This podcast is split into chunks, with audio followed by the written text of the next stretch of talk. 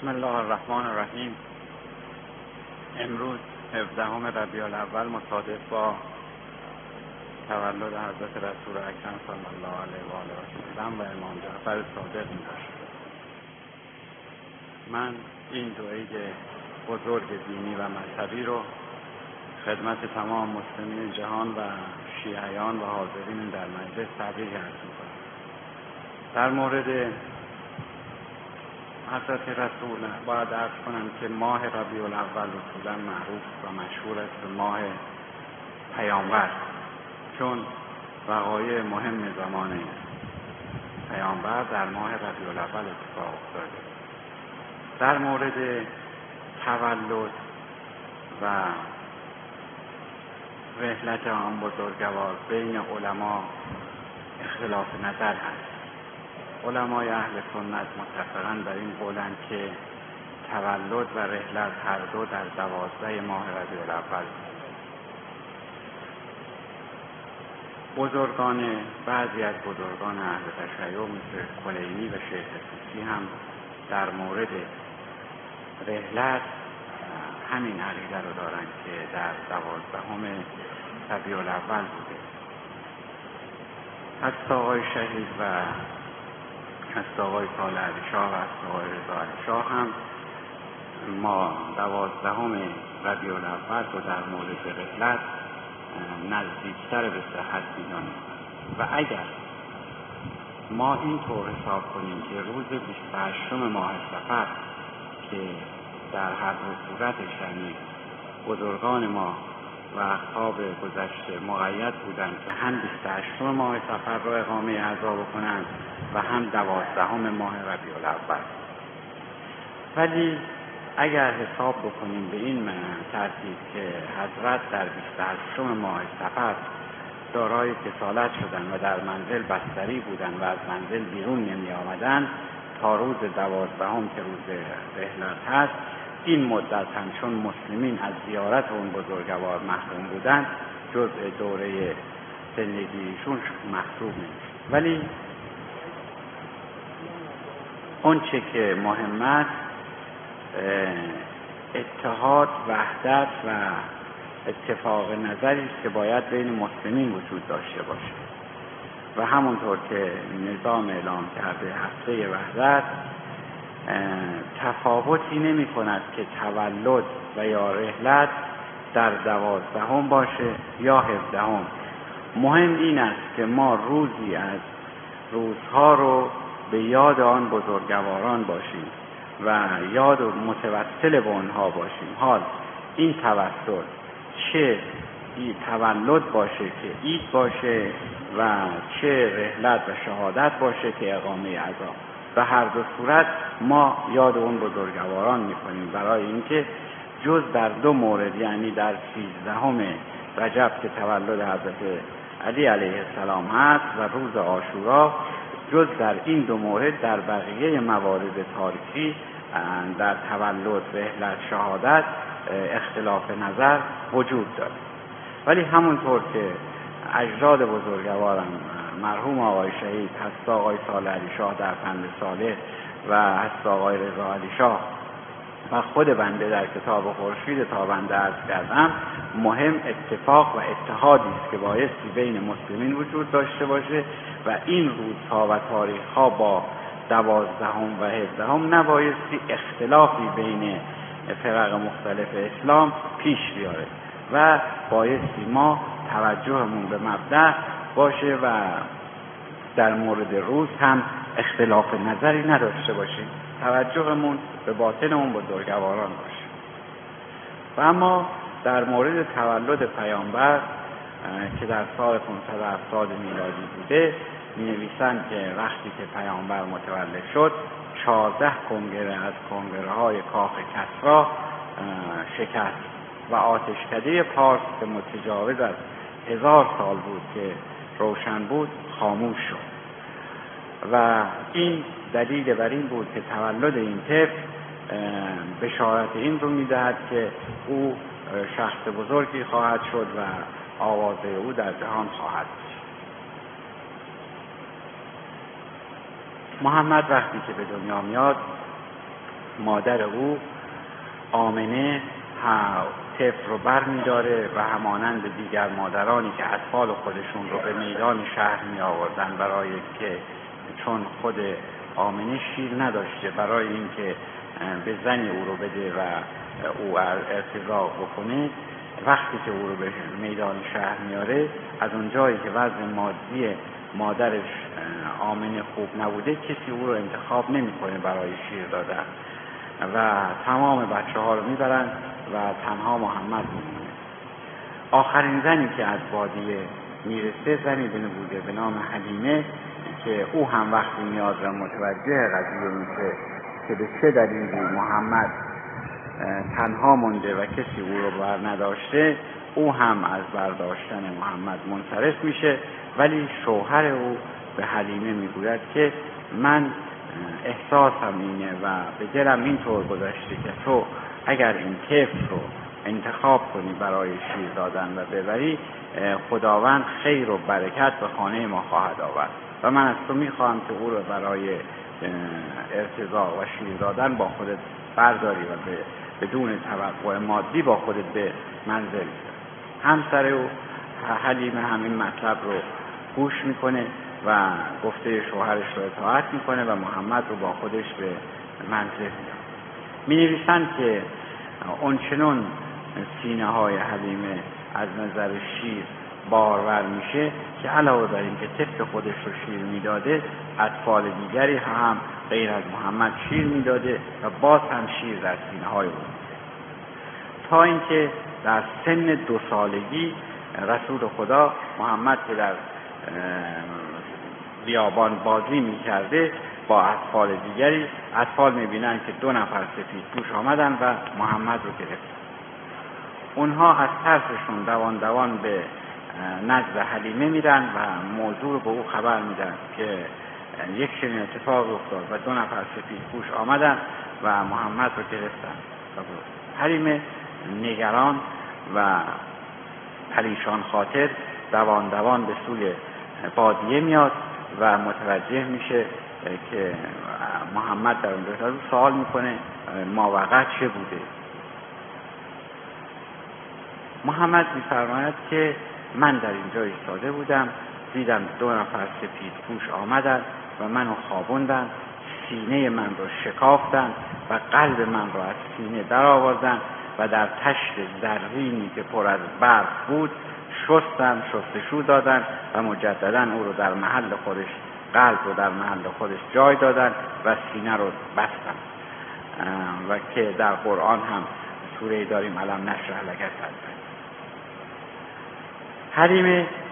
داستان رو که متوجه میشه به خیال خودش او از نظر ظاهری قضیه رو دیده بوده. فکر می‌کنه که محمد دشمنان زیادی داره. او رو بر میداره و با خودش به شهر می‌بره و به مادرش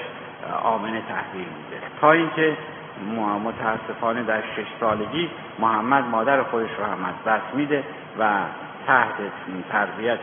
مستقیم جد بزرگوارش عبدالمطلب قرار می‌گیره بعد از اون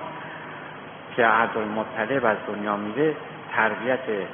و حسانت و سرپرستی محمد به عهده عمویش ابو طالب قرار می‌گیره و ابو طالب او رو با خودش در سفرهای تجاری که به شام می‌رفته همراه خودش او رو میبرده. در یکی از این سفرها که در سن دوازده سالگی بوده همونطور که کاروان به سمت شام حرکت می‌کرده یک ابر سیاهی هم این کاروان رو همراهی می‌کرده به طوری که آفتاب حرکت می‌کرده در بالای کاروان برای اینکه کاروانیان رو ناراحت نکنه آفتاب این ابر بر بالای سر اونها همینطور میگذشت. تا اینکه به دیری می‌رسن که در اونجا به کلیسایی می‌رسن که در اونجا شخصی بوده به نام بهیرای راهب. بهیرای راهب وقتی کاروان رو می‌بینه بیرون میاد و نگاه می‌کنه به کاروانیان و جستجو می‌کنه. از او سوال می‌کنن که تو از کاروان چه می‌خواهی؟ و به جستجوی چه چیزی هستی؟ او در جواب می‌گوید که من اینطور احساس می‌کنم که اون شخص بزرگی که عیسی مسیح وعده داده ظهور او رو او در کاروان شما هست و من به دنبال او هستم. ولی هر چی جستجو می‌کنه کسی رو پیدا نمی‌کنه و هیچ کدوم از اونها به نظر او نمیاد که اون شخص باشن سوال می‌کنه که آیا شخص دیگری در بین شما هست؟ می‌گویند بله طفل دوازده ساله است که در اون گوشه نشسته. وقتی که بهیرا نزدیک اون طفل میره